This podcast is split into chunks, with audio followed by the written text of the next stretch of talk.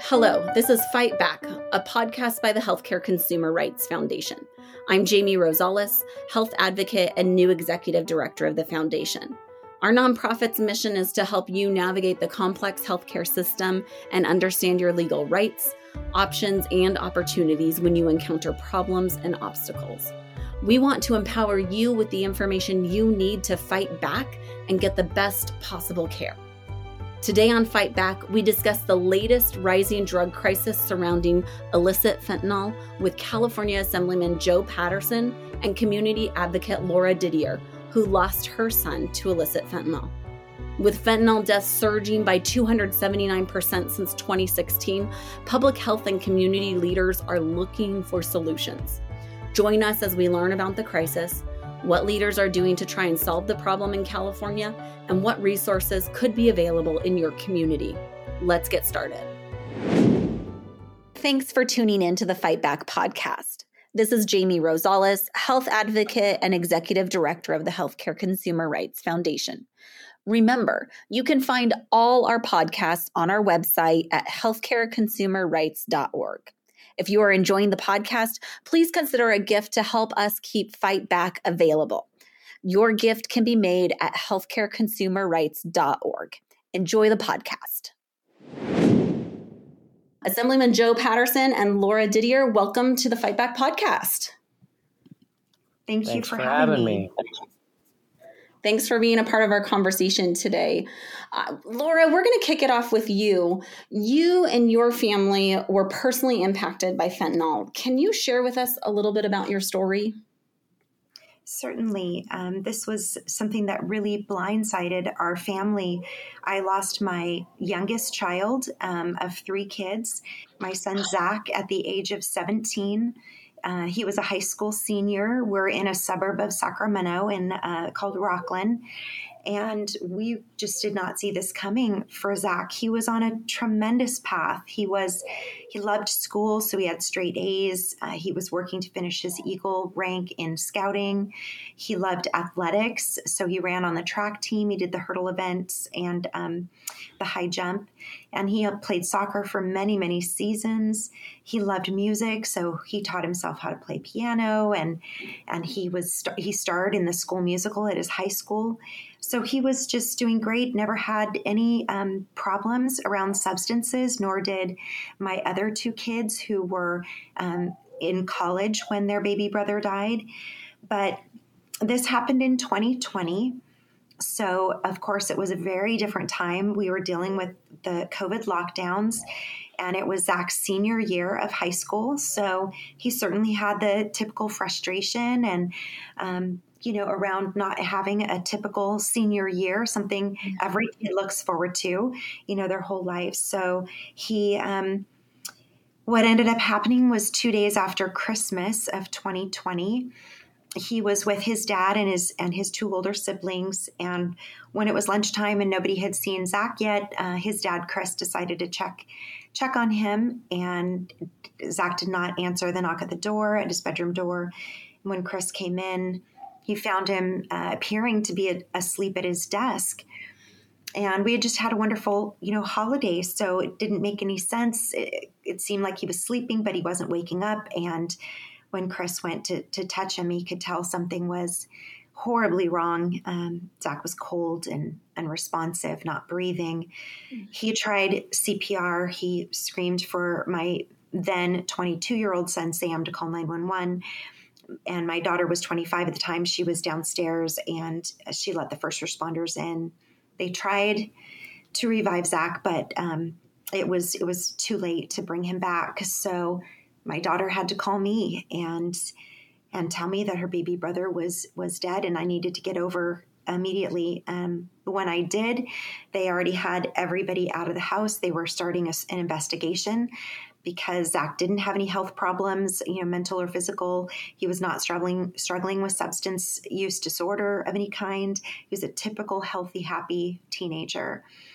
Um, it did take a, a, few weeks, about six probably weeks, to get the confirmation of fentanyl as the cause of death.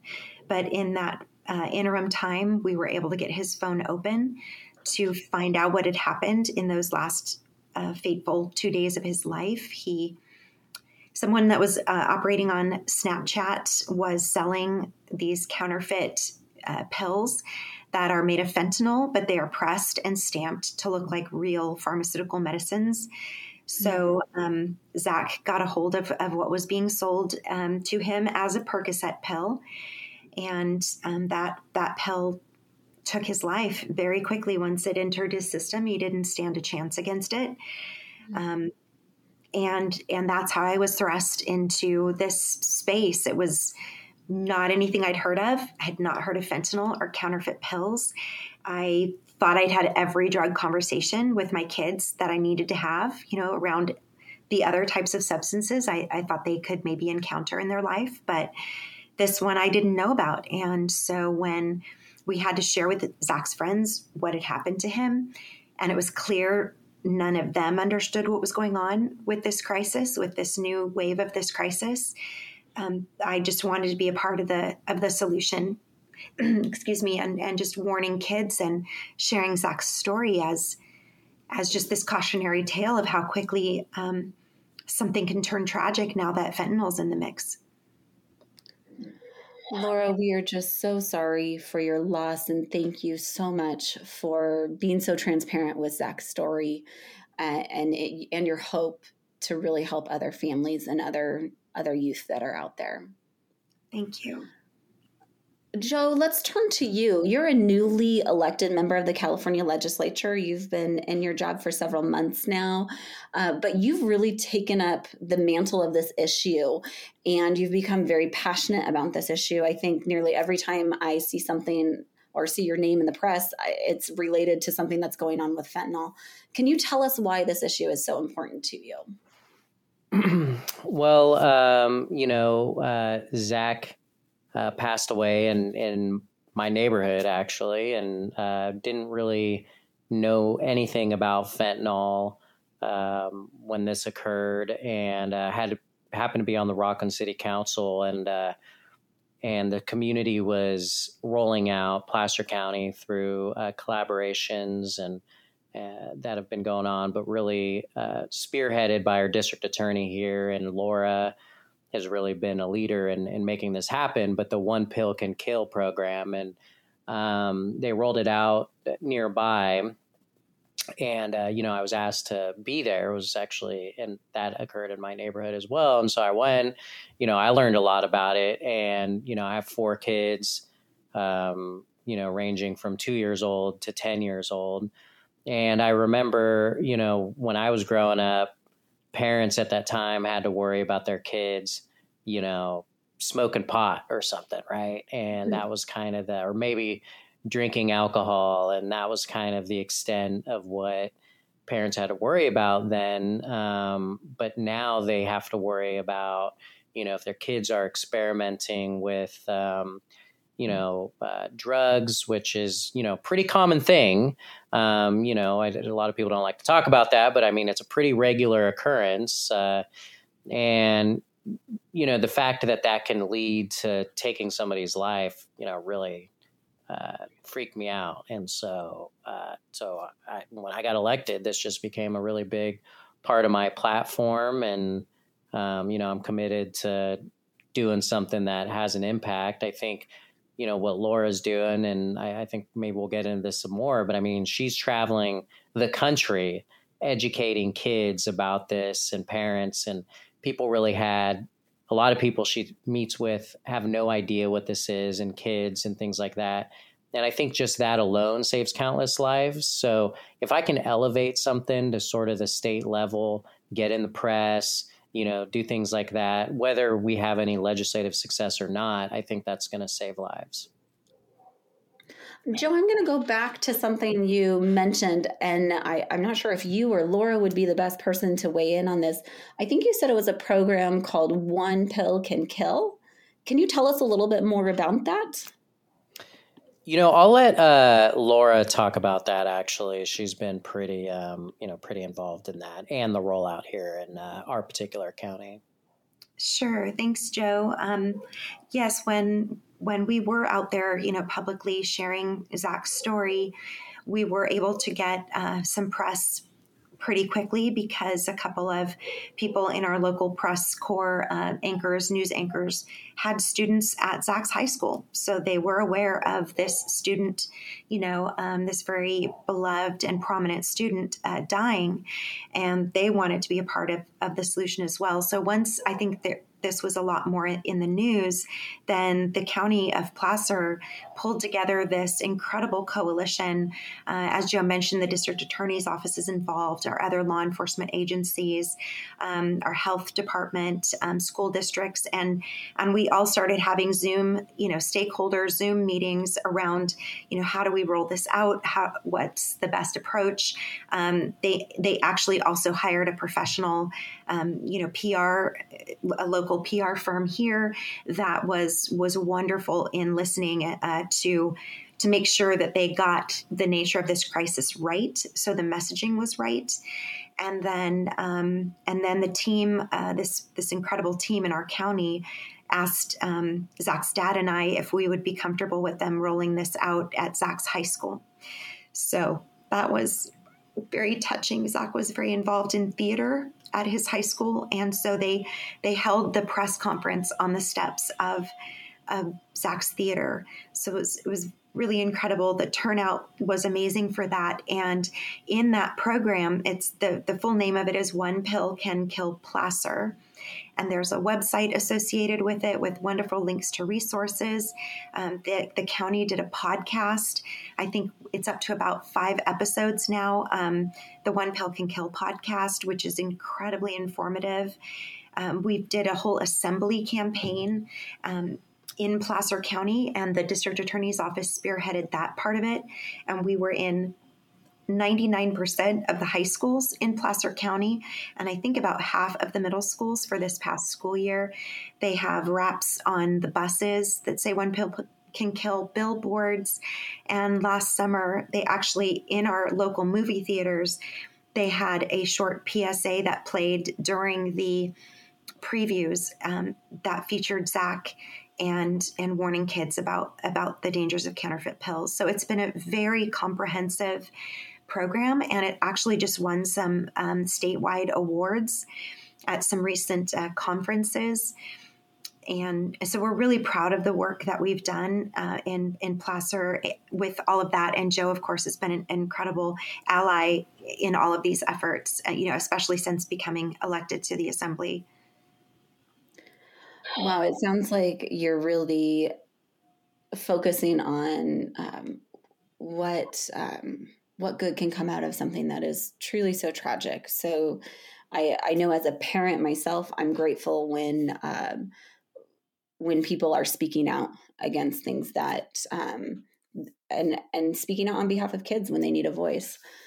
Uh, Joe, let's go back to you. I'd love to hear a little bit about what you've been doing in the legislature here in California.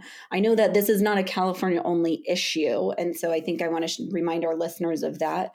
Uh, but here in California, since this is your um, realm of influence, you've had a chance to introduce some bills to try and, and have a positive impact and start changing the tide a little bit when it comes to fentanyl here in California. Can you tell us a little bit about what you're doing?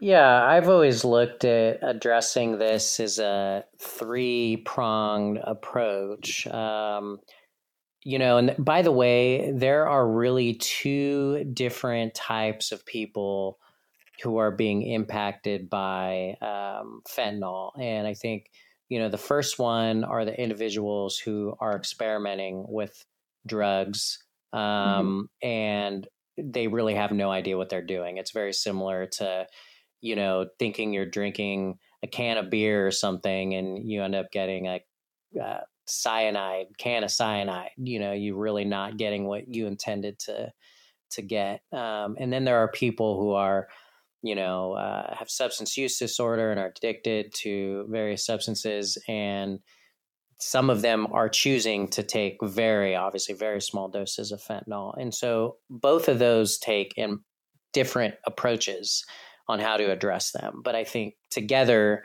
uh, you know, some of them we need uh, we need to educate people about the risks, and I think that's particularly important for the people who are being poisoned, um, you know, unknowingly.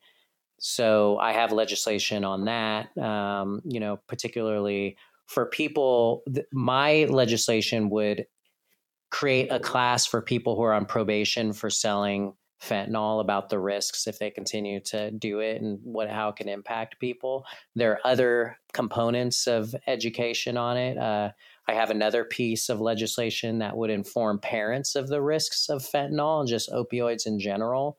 Um, so that'll go out to every public school student, uh, six million uh, kids in California schools, public schools. You know, if only one percent of it read it, you know, I think that that's uh, pretty good numbers. And then okay. treatment, we have a piece of legislation on treatment.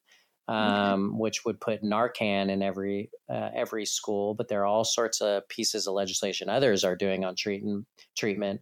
But the third component, which has had practically no success in the legislature in California is um, holding people accountable who are bringing this into our communities. Um, and I'll just give you one example of how uh, crazy it is, in my opinion, is um, there was legislation that if you had um, uh, enough enough fentanyl to have 14,000 lethal doses um, that you could be charged, that you would be charged with a felony.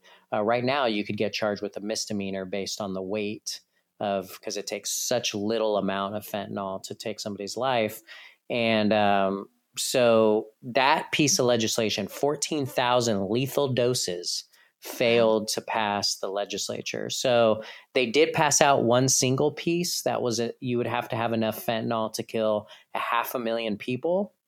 Um, so you know, it's just gotten kind of absurd uh, to an extent. But I mean, we need that component. We need that component.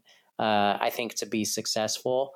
I think a lot of people too. They try to compare it, uh, and I mean, we can get more into this, but you know, the um, they like to say, "Hey, the war on drugs and things like that." Look, we're not looking mm-hmm. to go after the street dealers who are passing it amongst each other. Um, we're really looking the people who are trafficking this in our community, who are preying on the kids, um, you know, who are preying on people who aren't intending to use, uh, you know, fentanyl. Um, to hold those people accountable. And in um, Zach's case, um, you know, this individual is using social media and really preying on kids, you know, and that person is in prison but will be out of prison, you know, uh, relatively, you know, a lot sooner than he should. Well, I think, Joe, you kind of hit on this with your last comments, but I've noticed that this fentanyl crisis seems to be so different from previous battles on the war on drugs. I think just about everybody has heard that term. But in this particular case, it feels different. And I think part of it is because everyone knows about it right now. And, but this public light shining on this particular circumstance and this particular drug use, it really makes me wonder if there's some other factors here. Why do you think this seems so different from some of the other uh, circumstances in the past surrounding illicit drugs? Uh, in my opinion, it's because people are when we use the term poisoning, and there is actually kind of friction within, I think, the community of uh, of the victims of fentanyl. You know, whether it's considered an overdose or or poisoning, but it, as opposed to people it, on the during the war on drugs, if people were using, let's say, cocaine or meth or crack or whatever their drug of choice was, they were choosing to take that particular drug. In this case, that is not what's happening. That is not what's happening. And also, I think most importantly, is that not a single person in the legislature that I know of is looking to go after the street, you know, the street dealer, I guess you could, you know, that um, might have a s- substance use disorder himself or herself. Mm-hmm. You know, I mean, those people do need treatment. And we're, like I said, we're trying to go after the people that are poisoning our kids and, or that are bringing massive amounts of quantities. I mean, just today in Sacramento, um, there was an announcement of uh, something like a, a, million pills or something like that, where the federal government had to get involved. I mean, in many of these cases, the federal government is having to prosecute because we just don't have the laws to um, to hold people accountable that are trafficking in massive amounts of this stuff. Well, I, how how hey Joe, how how does the fact that fentanyl is an actual legal prescribed drug make a difference in how to approach this crisis? Yeah, I mean, you know, the people getting fentanyl in, mixed in the into the drugs and things like that. Um, you know, this is synthetically made from um, uh, from components from China and Mexico, and you know it's coming in and, and things like that. And um, you know, so I, I haven't but, really but, gathered. But how, how, how does that how does that complicate what you're trying to do? Because it is a legal medication. You know, honestly, I hadn't really put too much thought into that because what we're seeing in in pills is not in any kind of legal form. It's in a completely illegal form that people are getting it. You know, it's a pill that might be stamped Percocet, for example, but it's laced with fentanyl. And so I don't think, uh, right, uh, you know, right. People are like, um, you know, because for example, meth is made from the kitchen sink of potentially legal substances, you know, right. to create an illegal substance. Right. Um, and, you know, so the state has taken actions and the federal government has to narrow that down. You know, you can't buy certain uh, pharmaceuticals, you know, at the drugstore yeah, without. Like you, can't, you can't go get, you know, 500 packets of Sudafed to, you know, crank out some meth. Exactly. And so all that stuff kind of, uh, you know, has been addressed, I think, in past laws. And so really what we're seeing, uh, I'm not actually aware that people are breaking down legal uh, fentanyl. I mean, it is it is easy and it is cheap to make, and so that's why it's uh, it's it's different. They don't need to use a legal prescription or anything like that to get this substance. It can be produced very cheaply on their own. Thanks for joining us for this very interesting discussion on the Fight Back podcast. Please help keep this free podcast available with a $5 gift today on our website at healthcareconsumerrights.org. Well, it also, I, I think, hearing what you're saying, Joe, one of the big concerns here is that this is an illegal drug use that is masquerading as another prescription drug. And I think uh, that's maybe what you're hinting at is the danger here is that you have kids who are, you know, well, let's be frank, they're they're reaching out and finding drugs that are not prescribed for them, but then someone has someone is distributing a counterfeit of that prescription drug that they might be trying to find and and that counterfeit that they've made and produced is laced with fentanyl and that's really where the problem lies.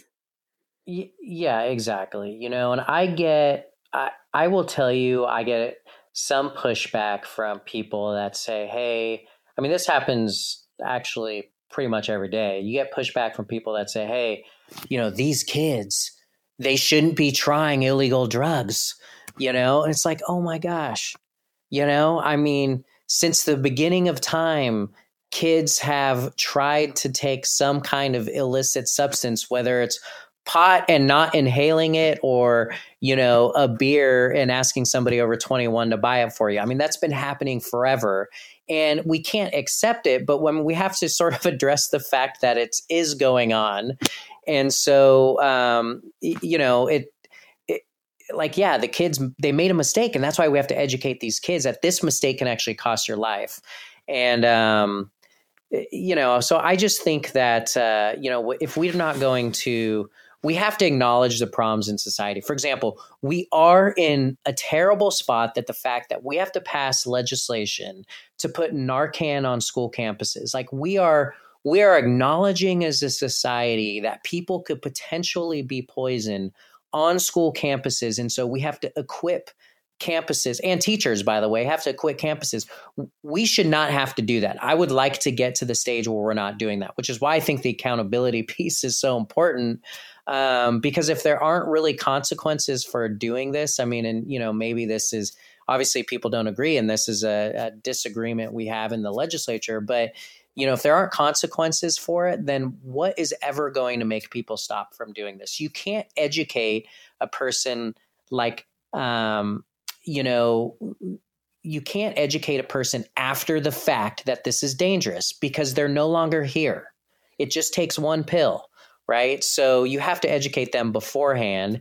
So if you don't get that opportunity, you got to stop people from bringing it in in the first place. No, and I, I, Joe, I, I think you know, I was just talking to a friend who lives in Sonoma County, whose kids go to a fairly rural um, school, and they had to have a conversation with their children about this crisis and what to do and not to do. And I know Jamie also has, um, you know, similar experiences. Um, yeah, we have a middle schooler actually, and we've had to have a pretty frank conversation about fentanyl and what you do and how can you stay safe? And what is it that you have to watch out for? And how do you need to be careful? And how can you protect yourself? And this is you know a kid that we're sending to a place that should be safe for them but instead we're having conversations about how to make sure you stay away from anyone and anything that could potentially be causing you harm. Yeah, I mean, we've had I have a 10 and 8 year old, right? And I've had these conversations with them and it, again, it's super sad that I've had to have this conversation. But another right. thing too is that um, you know, we haven't been very public about this, but I mean, we have said it on occasion. Um, I have a cousin who passed away from fentanyl. Hmm. Um, mm. I think he had had experimented and, and used drugs.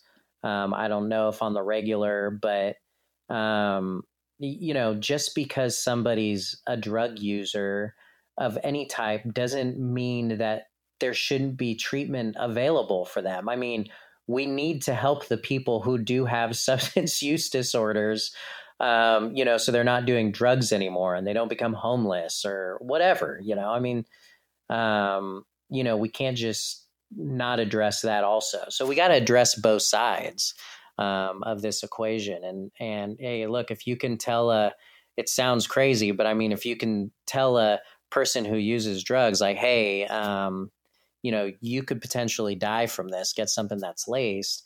I mean, I don't know if they're going to think twice about it. Um, you know, there are a bunch of other solutions that personally I don't agree with, and but I'm still willing to have the conversations. I mean, for example, um, uh, safe injection sites and things like that. Um, in one of the counties that I represent, there is a quote unquote harm reduction organization out there that has passed out almost enough needles as the entire population. Um, and they actually were on, um, they were in the LA Times recently upset that the governor is going to start paying for Narcan uh, in the state budget, going to start distributing it through the state because that means that this organization wouldn't get grant funding for that any longer. And so I don't know, is this about treating people or is this conti- about continuing, you know, with whatever you're doing, you know, giving people out there, right? So, I mean, isn't it isn't it a little bit about kind of a continuation on? And Jamie and I were talking about this the other day as we were prep, you know, preparing for this podcast to talk with you, Joe. Um, you know, the war on drugs has been going on for decades now. Um, previously, you know, crack, you know, cocaine, ecstasy, um, meth uh, but fentanyl, as you you know, Joe, you and I have kind of gone back and forth on social media a little bit about this. Like this thing just kills people, and you know, like what's what is a solution to this? Yeah, I mean, you know, I think uh, we have to employ certainly new methods. I think, I, th- I think the most important thing is going to be educating people. I mean, uh, during the war on drugs and and the drugs that people were using at that time, or you know, I guess technically it's still going on, but um, you know, again, these were drugs of choice that people were choosing to have on their own. Um, you know, those people, uh, and again, I think society has shifted a lot. We're not talking about putting people in jail. You know, we're not talking about sending people to, you know, armed military to Colombia or something to right, take down. Right. You know, we're talking about uh, stopping this from coming into our own country, um, you know, from external sources, but also um, at the end of the day, you got to educate people that two milligrams, two milligrams, like just a few grains of salt can kill you. Yeah. You know, and it's just so much different than people who are again voluntarily injecting things. Again, those people deserve treatment and help also. But for the most part, a single use of one of those drugs, you know, hope to God isn't going to kill you, right? But fentanyl for a 17 year old boy two milligrams is a lethal dose. Yep. And one pill can can end your life, unfortunately. Mm. I think talking about education, as you've mentioned a couple times now, is a great place to start. And I th- that really leads me to my next question. We've talked a little bit about how we've actually talked with our kids about this. And Laura, you even opened our conversation today talking about how you've talked with your kids about illicit drug use where we are now, uh, I, I, don't think I'm misstepping here and saying that both of you would be urging parents to have a frank conversation with their kids if this is something that if is in a danger in their community. But what are what are your suggestions for parents or maybe even grandparents? We've got a lot of um, listeners that might be grandparents what should they be saying to young people that they're talking to about this issue and about fentanyl use? Uh, what would your recommendations be of things that they need to make sure that they uh, that they talk about? Well, if, if, I could jump in on that, um, I would say, you know, what really I think my son's story uh, is an example of is that you know no kid is immune from this happening to them and so i i always encourage parents and i just say you know you you can't you can no longer assume that if you're having dinner together every night and you're at every soccer game and you're plugged in and you feel like you have an incredibly close you know relationship with your kid that you are somehow exempt from discussing fentanyl with them. Because fentanyl is it's so different than anything we've ever seen. Kids are being targeted by these deceptive products through social media apps where they spend a lot of their time. They don't have to go to back alleys or meet with sketchy people. They the exchange, you know, with my son happened at our local mall, you know, where there was lots of people and he was Christmas shopping with a friend and and but i think the main thing is for parents to educate themselves on on what's going on so that they can be um, that they can be knowledgeable to share to have a very a very warm and, and loving conversation. It's not about bad kids do drugs and good kids don't. It it's it never it never should have been framed that way, but especially now, like Joe said, you know, kids are dying from typical youthful behavior. And um, and actually, in the past 20 years, there's a study out of, that is done annually out of the University of Michigan. For youth, drug use is of, of, of illicit substances has actually been steadily going down in the past 20 years. But starting in 2019, death fatalities for adolescents has skyrocketed because of this perfect storm of the lethality of fentanyl, the deceptive way these pills are made and marketed to kids, the way that dealers can directly contact our kids through social media. So I think if it's presented more like hey there's there's some really bad stuff that's going on out there. This is how it's impacting your generation your your um, demographic. And how can we all work together to keep each other safe? You know this is how it's happening. This is how to avoid it. This is how to help warn your friends and kind of make it like hey we're in this together because this is something new and different and we need we need to all work together to protect each other. Great insight laura. Thank you so much. Uh, if we have a listener who's worried about fentanyl being in their community maybe maybe this is the first time they're hearing about this and so this is a new issue for them what what is it that they can or what is it that they should do if this is something if they're here joining us and they're listening and they're going this is something I, I have to do something about this. I have to engage here. I have to be a part of uh, protecting kids or I'm protecting our, you know, protecting my community. What is it that we can uh, encourage those people to do at this point in time? Uh, you know, I'm I'm going to let Laura answer that question, given her uh, travels on this particular thing.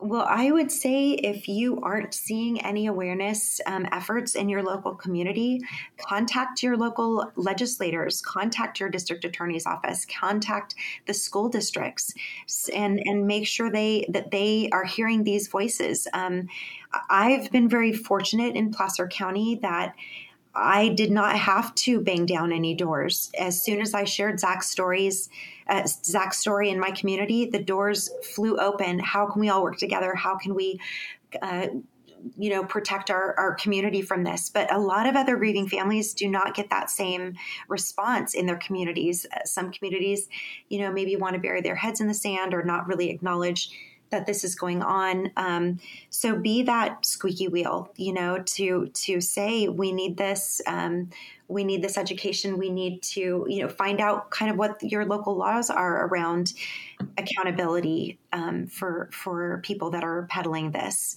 Um, and I think we just all need to be talking about it and and find those those allies in your community that have you know the power to, to make change. Um, i certainly couldn't be doing all the work that i'm doing in placer county if i didn't have these different agencies in my community saying how can we help? What role can we play? And let's all be a team on this. Thanks laura. That's great insight as we're wrapping up here, I, I think my final question is going to be to you, Joe. Uh, what comes next? What are we looking at uh, next as we're trying to really get a handle on this fentanyl crisis? Well, we're not, uh, you know, we're not giving up in uh, the legislature. We're going to keep pushing this. I do genuinely believe that this is pretty bipartisan. Um, you know, just the way the legislature works, sometimes particular folks can hold up items, but I think for the most part, both parties are willing to address this and engage in this and take steps that are, uh, you know, maybe slightly uncomfortable for them. Uh, but you know, we're I don't plan on really letting up on this. Uh, there are a lot of opportunities to keep the conversation going. Um, you know we're going to address it. And what's been interesting to me too is that this is uh, we're seeing that this is not just a california issue. Um, i think the federal government has become very engaged in this. Uh, you know i know laura's been you know to you know across the country talking about this and with our federal officials as well. So um, so I think on both fronts, you're going to start seeing a lot more action on this. I mean, and I just want to say this too. It, one thing that kind of scares me is it's not just fentanyl. There are other synthetic drugs coming that are even more lethal than fentanyl that Narcan does not help with. And so we need a massive change. Treatment is good, right? But if the treatment doesn't help the issue, then we have to make sure we're on education and, and that we're doing things to keep this out of uh, out of uh, you know the hands of kids. You know, so so you're going to see uh, continued conversations. I think the voters are going to start to get pretty uh, concerned about it. I think the more conversations we have like this, the more parents get very concerned about it, and I don't think it's gonna. I don't think it's gonna go away. Thanks, Joe. It sounds like we need to keep an eye on what's happening, and uh, it looks like there's some hard work, but definitely some hope there in the future. Laura, Joe, thank you so much for being on with us today. We are so glad you joined us for the Fight Back podcast. We are excited uh, to hear about what happens in the future and really finding some solutions to protect our youth from fentanyl. Thank you for joining us, and we look forward to having you back another time. Great. Thank you. I want to thank you for listening to today's Fight Back podcast. Our mission is to be a resource and provide you healthcare information in a refreshing and interesting format. For more information, go to our website, healthcareconsumerrights.org. While on our website, you can check out additional podcasts or access more information and resources to help you navigate the healthcare system and get the care you deserve. We also welcome your input and stories that we can use on future podcasts. This is Jamie Rosales, and this is Fight Back a podcast by the Healthcare Consumer Rights Foundation. Thank you for listening. I look forward to our next podcast. Talk with you soon.